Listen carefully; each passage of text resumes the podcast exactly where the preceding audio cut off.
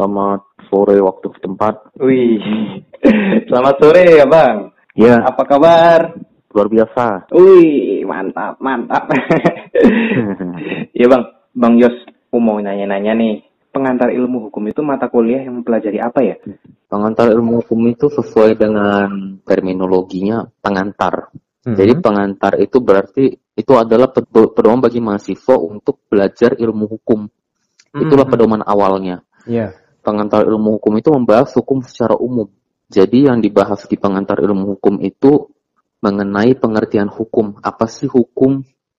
Oh. Tujuan hukum itu apa? Mm-hmm. Fungsinya apa? Mm-hmm. Dan hukum itu didefinisikan dalam beberapa beberapa konsep ya, seperti sebagai kaidah, mm-hmm. sebagai ilmu kenyataan, mm-hmm. atau sebagai suatu aturan.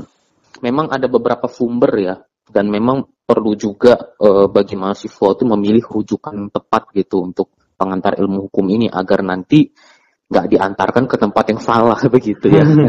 Oh iya benar juga ya, karena itu kan awal-awal ya Bang ya, di semester awal-awal. satu biasanya kan. Betul. Nah cuman ya, yang sekarang pengen kita tahu nih, menurut Abang waktu dulu belajar pengantar ilmu hukum, kita pengen tahu rekomendasi tiga, tiga buku pengantar ilmu hukum yang menurut Bang Yos itu perlu banget kita semua baca. Baik, mungkin saya cerita ya. Iya. Pengalaman saya. Hmm. Uh, dulu waktu sebelum saya masuk fakultas hukum, dua bulan sebelum saya masuk fakultas hukum itu saya ngecek uh, buku milik ayah saya. Iya. Dan di itu ada buku lama. Hmm.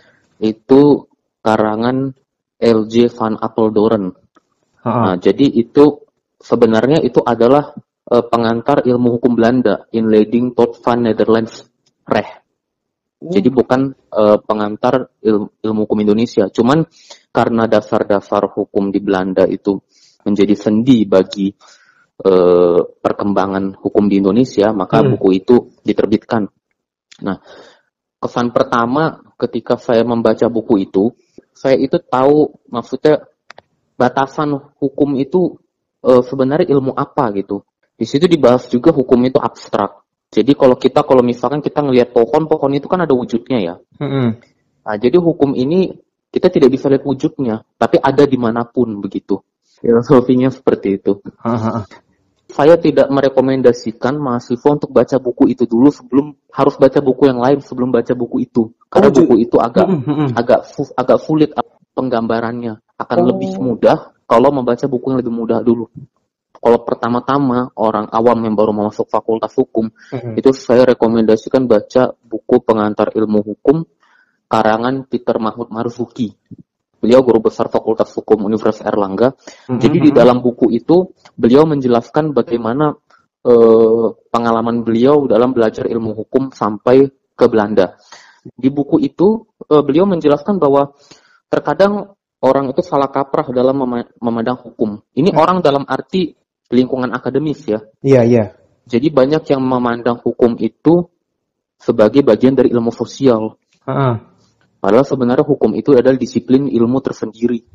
Di situ nanti akan dijelaskan hukum dalam kemurniannya. Jadi benar-benar ilmu hukum, bukan ilmu-ilmu lain yang mengamati hukum, tapi ilmu hukum itu sendiri. Hmm. Jadi saya bukan bilang kita tuh nggak boleh mempelajari hukum dari sudut pandang ilmu lain, tapi kalau kita mau menjadi seorang sarjana hukum, alangkah baiknya kita bisa mempelajari ilmu yang memang kita ampu.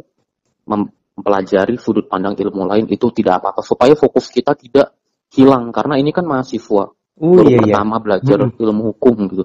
Nah, buku selanjutnya nih apa Bang? Buku selanjutnya judulnya Ilmu Hukum, karangan Satjipto Rahardjo.